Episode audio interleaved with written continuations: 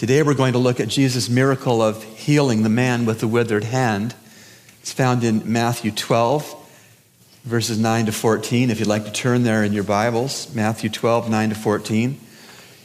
The scriptures record that Lord Jesus performed miracles on seven Sabbaths. Seven times Jesus worked a miracle on the Sabbath day.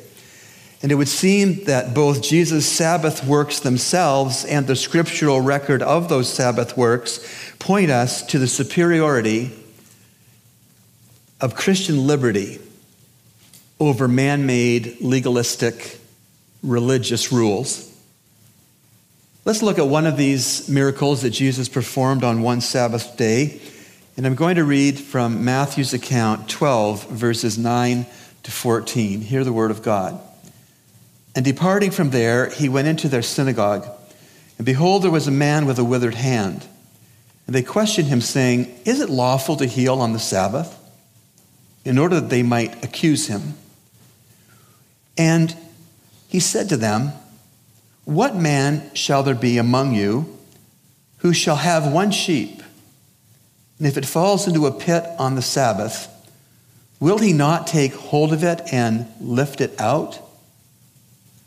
Of how much more value then is a man than a sheep? So then, it is lawful to do good on the Sabbath. Then he said to the man, Stretch out your hand. And he stretched it out, and it was restored to normal, like the other. But the Pharisees went out and counseled together against him as to how they might destroy him. The day that Jesus walked into that synagogue, he also walked into a hornet's nest of theological debate. Because it was a Sabbath and a man suffering with a withered hand was already in the synagogue, we can let our minds imagine what it must have been like for the man with the withered hand. Most work at that time was labor, and how it would have been difficult for him to find a job with a withered hand. And then, if he were to find a job with a withered, withered hand, how challenging it might have been for him to keep that job. And our Lord, when he walked into the synagogue, he faced the Pharisees. From the context of verses 1 through 8, especially verse 2, we know that the they of verse 10 were none other than the Pharisees. Immediately, the Pharisees asked the Lord Jesus a question. It was a fishing lure kind of a question. It was designed to catch Jesus up. It was a question of accusation, according to the second part of verse 10. It was a question of confrontation, a question of pride. It was a question of self advancement and self protection. In fact, it was a question of entrapment. It was a question involving judging.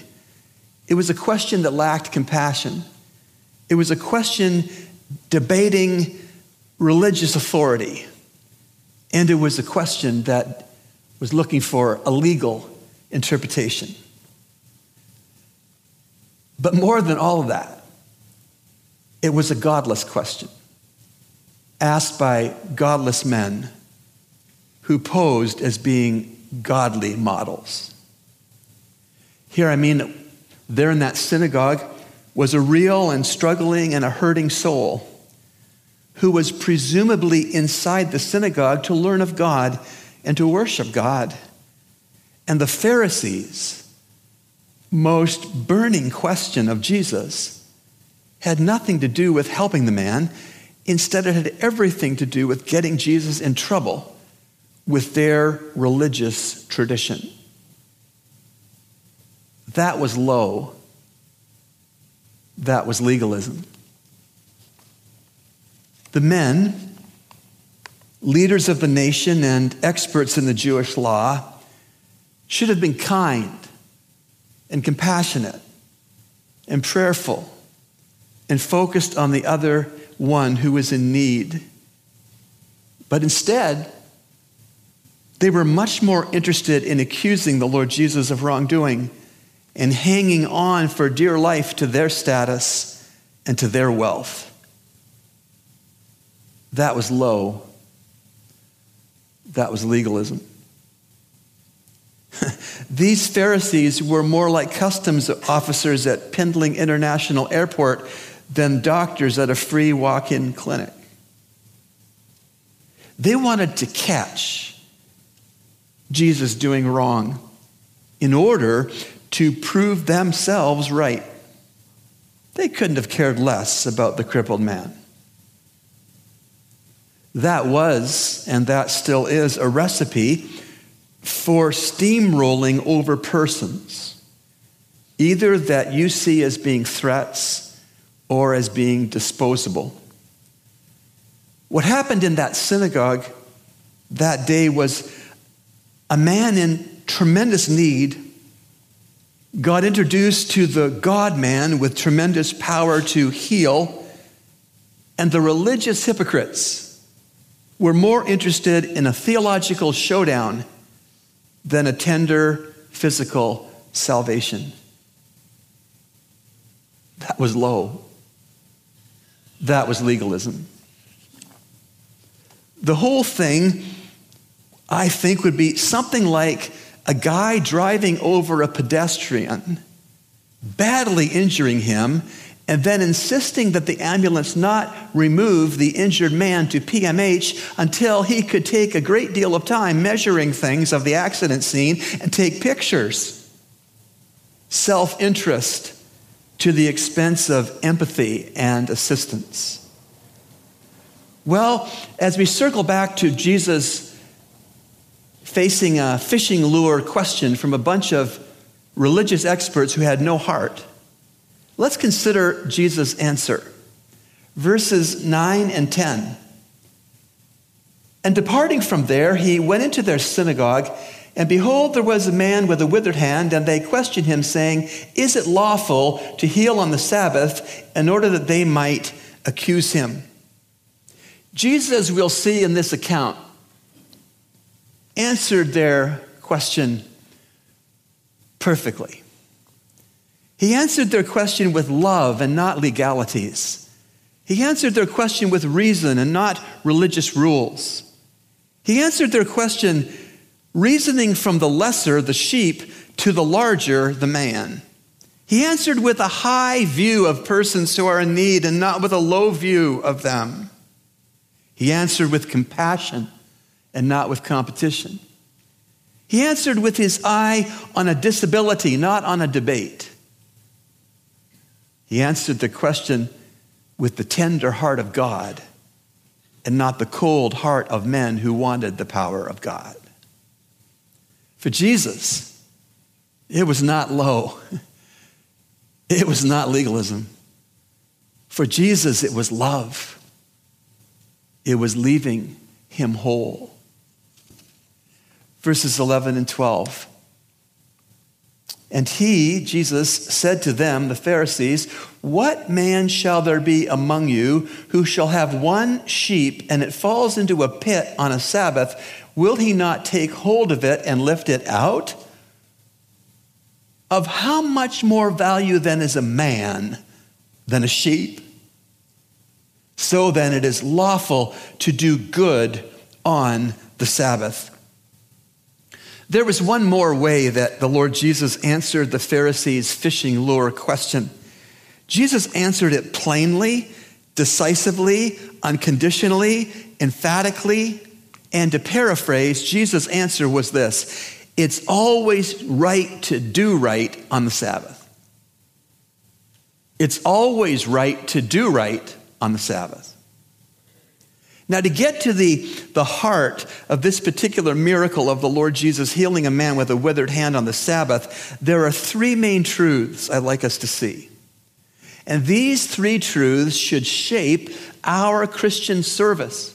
These three truths should shape and sculpt our Christian testimonies. And the first truth is that legalism is a principle to be avoided. The second truth, liberty is to be our guide. And the third truth, love is to be our guide. Maybe a little alliteration may assist us in clarifying between legalism, liberty, and love. Legalism is the frozen heart.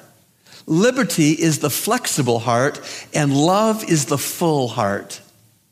Legalism is the frozen heart, liberty is the flexible heart, and love is the full heart. And by this sermon's end, my prayer for you this week, as I have prayed leading up to this opportunity to minister the word with you, my prayer for each of us would we would see the condition of our own hearts this morning. Whether they be frozen, whether they be flexible, or whether they be full. And so, as we come to these three truths I've just spoken to you, let me take them one by one. First, truth one legalism is a principle to be avoided. It will be diagnostic to us as we allow the Spirit of God to minister to us from this passage under these three truths. Again, legalism is a principle to be avoided. Liberty is to be our guide, and love is to be our guide. So let's start with the first truth. Legalism is a principle to be avoided. Think with me about these statements. Number one, what we do not do may be just as wrong as something we do. There are sins of omission, leaving undone what God wants done. Examples to that might be failing to pray, failing to witness, failing to confess sin, failing to give to the Lord monetary offerings. What we do not do may be just as wrong as something we do. Second statement I want you to think about. To refuse to do good is to do evil. To refuse to do good is to do evil. James 4:17 makes this clear. Therefore, to one who knows the right thing to do and does not do it, to him it is sin. To refuse to do good is to do evil. The third statement for us to consider legalism has negative rigidity, which forbids actions under certain circumstances and in some cases, that forbidding has a bottom line of condoning evil. I know that's a mouthful. Let me say it again. Legalism has negative rigidity, which prohibits actions under certain circumstances, and in some cases, that forbidding has the bottom line of condoning evil. Let me illustrate. Many of the churches in Nazi Germany fell in line with Hitler. The members of these congregations were expected not to resist Nazism by hiding Jews or assisting Jews to get away. And that negative rigidity, that legalism, led to inaction, which really was the condoning of the evil. Pastor Martin Niemöller ministered in Nazi Germany and was one of the few pastors that had the courage of conviction and the compassion of heart to oppose Hitler. His famous quote is First, they came for the socialists, and I did not speak out because I was not a socialist. Then they came for the trade unionists, and I did not speak out because I was not a trade unionist. Then they came for the Jews, and I did not speak out because I was not a Jew. Then they came for me, and there was no one left to speak for me. End of quote. To the degree that legalism forbids righteous action, legalism condones evil. The fourth statement for our consideration if legalists promote legalistic practices which prohibit the practice of good, then the legalist must be prepared to justify evil. If legalists promote legalistic practices which prohibit the practice of good, then the legalist must be prepared to justify evil. For example, Jehovah's Witnesses do not take blood transfusions. You probably have heard, as have I, of Jehovah's Witness minor children who have died because the parents refused to give them a blood transfusion. If legalists promote legalistic practices which prohibit the practice of good, then the legalists must be prepared to justify evil. Fifth statement legalism can make you a hypocrite. As our Lord pointed out, the legalistic Pharisees who would not come to the aid of a crippled man on the Sabbath would not hesitate in the least to rescue their own sheep on a Saturday. Church family, may we never sacrifice persons on the altar of legalism. No human cause is more important than a person's soul. No sincere but flawed conviction is to be a battering ram, devaluing human beings or selfishly trying to control them. Jesus didn't die for causes, Jesus died for persons. And Jesus' church is to nurture persons, not tie them up in non biblical rules and human traditions. Of course, it's hypocrites who impose rules on others that they themselves do not keep.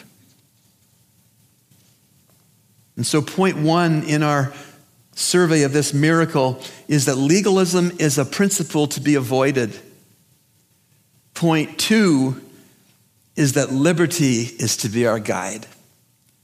Liberty is to be our guide. In this miracle, facing major league legalists, the Lord Jesus ministered in the freedom of God's grace. Jesus saw the man and his problem. Jesus felt the man's pain in his problem, and then Jesus healed him, irrespective of the Sabbath day. Christian liberty operates within two things the freedom to follow or not to follow established customs, depending on the need which is presented to us. Christian liberty operates within two things the freedom to follow established customs or the freedom not to follow them, depending on the need which presents itself. In this miracle, our Lord followed established custom in that he was in the synagogue with the Jews on the Sabbath, where he was supposed to be as a Jew. Other scriptures, like Luke 4, verse 16, indicate that attending synagogue worship on Sabbath was our Lord's habit. Did it all the time. Christian liberty, when properly understood, does not free one from regular responsibilities which a believer has. Examples, attending worship services, Hebrews 10:25. Example, loving others with God's love. Example, having always the willingness to forgive others. Example, having grace-based financial giving to one's church. Example, properly studying God's word and praying. Example, properly submitting to God ordained church leadership. Christian liberty does not free any of us from these wholesome biblical duties. when you think about it, our Lord Jesus, of all people, would have had plenty of very good reasons not to go to synagogue each Sabbath. He got little out of the Old Testament lessons. He was the fulfillment of all of the Old Testament, which was read and explained, he knew much, much more about God and about spiritual things than anyone in the synagogue, including the synagogue leaders. And he knew that the religious organization called the synagogue was soon going to be replaced by the church. Yet, Jesus went to the synagogue regularly. Now, another thing about Christian liberty is that Christian liberty may involve unusual behavior. In this particular miracle, our Lord did an unusual thing. He healed on the Sabbath day. He healed in a public structured place, that is the synagogue, while the worship routines were taking place. That is, Jesus didn't excuse himself along with the crippled man away from the synagogue's public worship so he could heal him in private. All of this was unusual, but it was nonetheless dignified and orderly. Even Jesus' rebuke of the Pharisees was not disorderly. Christian liberty may lead to unusual behavior, but that unusual behavior does not have to be disorderly or disrespectful, and that unusual behavior must not be knowingly sinful.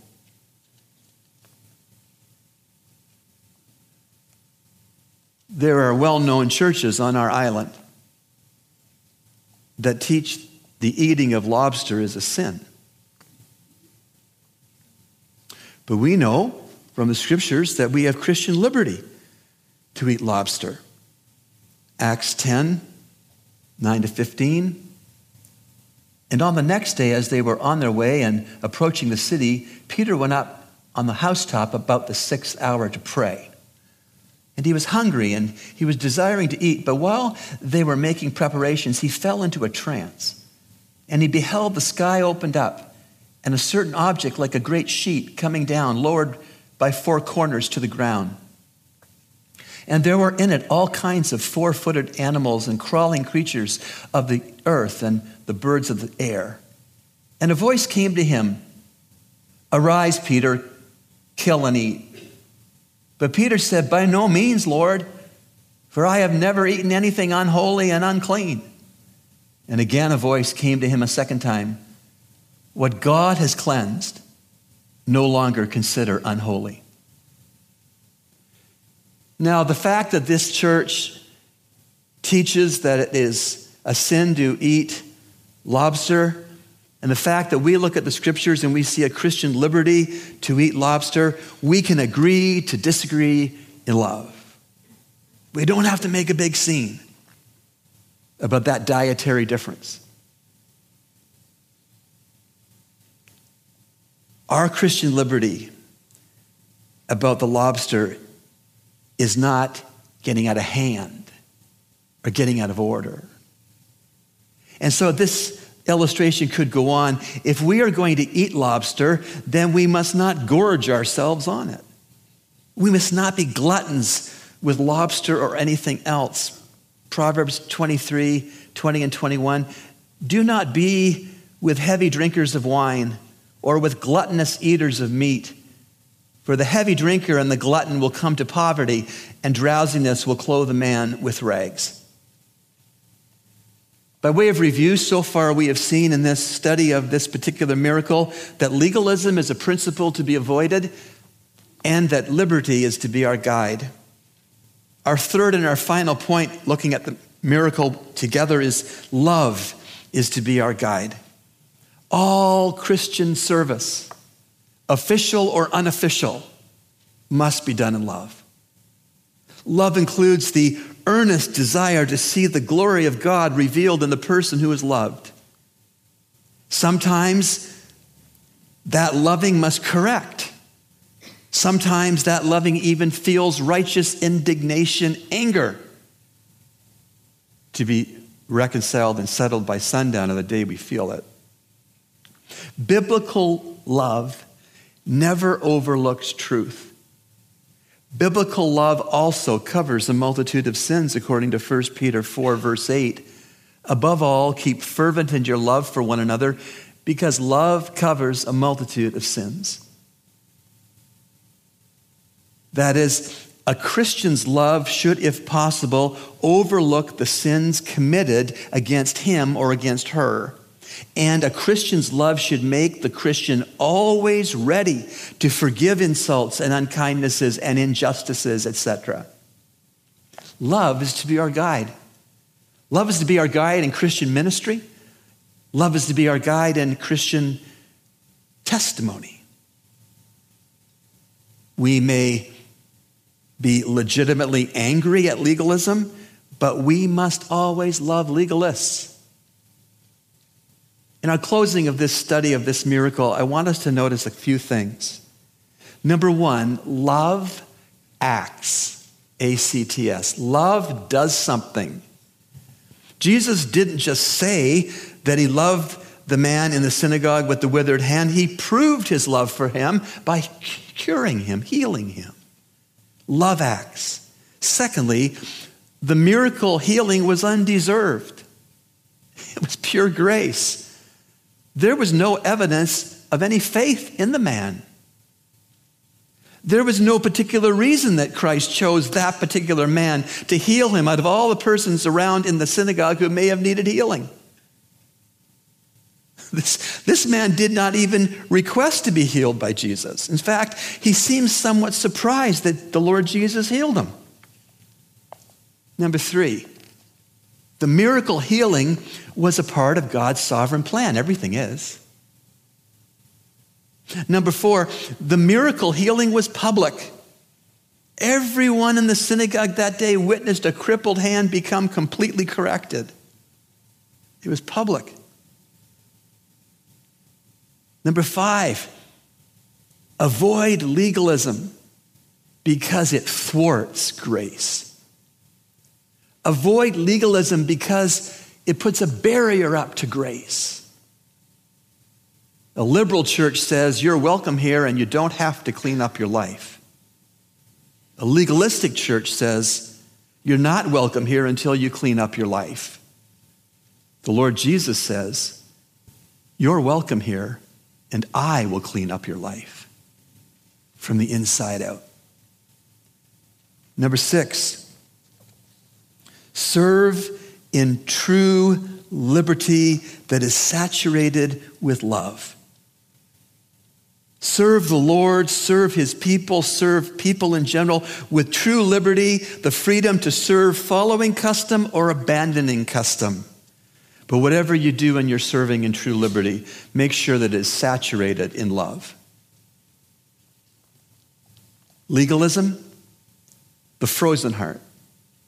Liberty, the flexible heart. Love, the full heart. I want a full heart, and I believe you do too.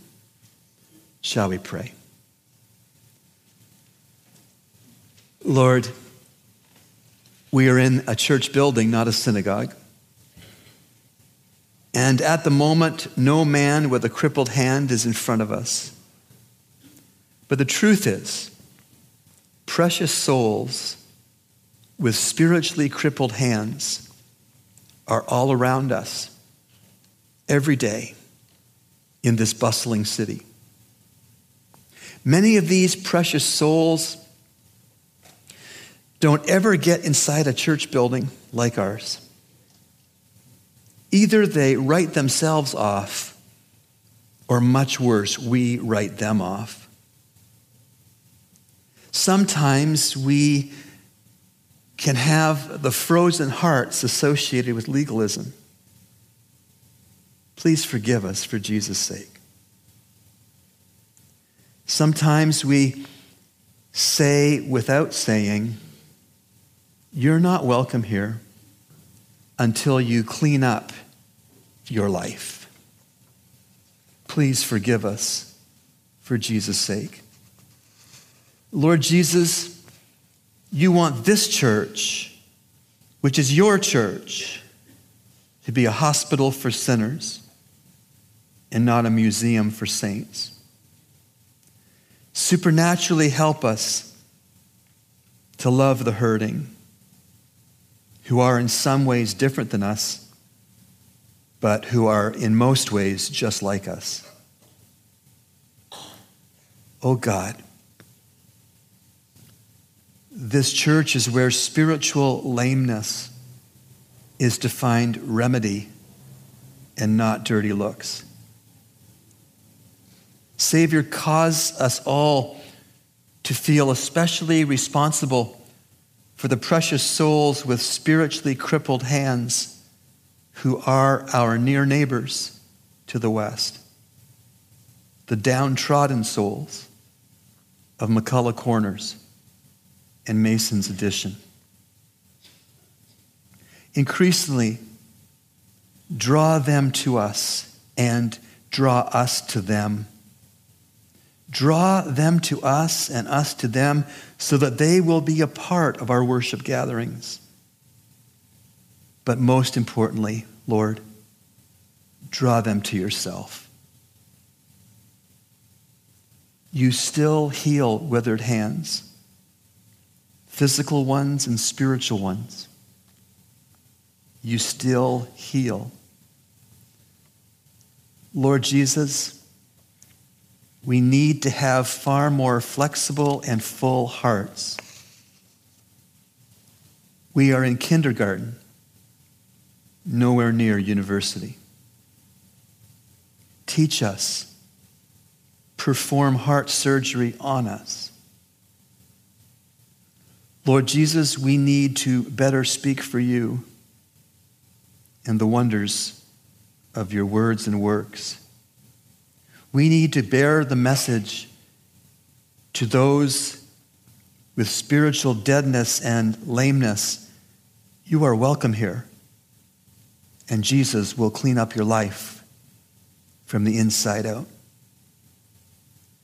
Cross trainers and Friday night youth group and Operation Inasmuch are a beginning.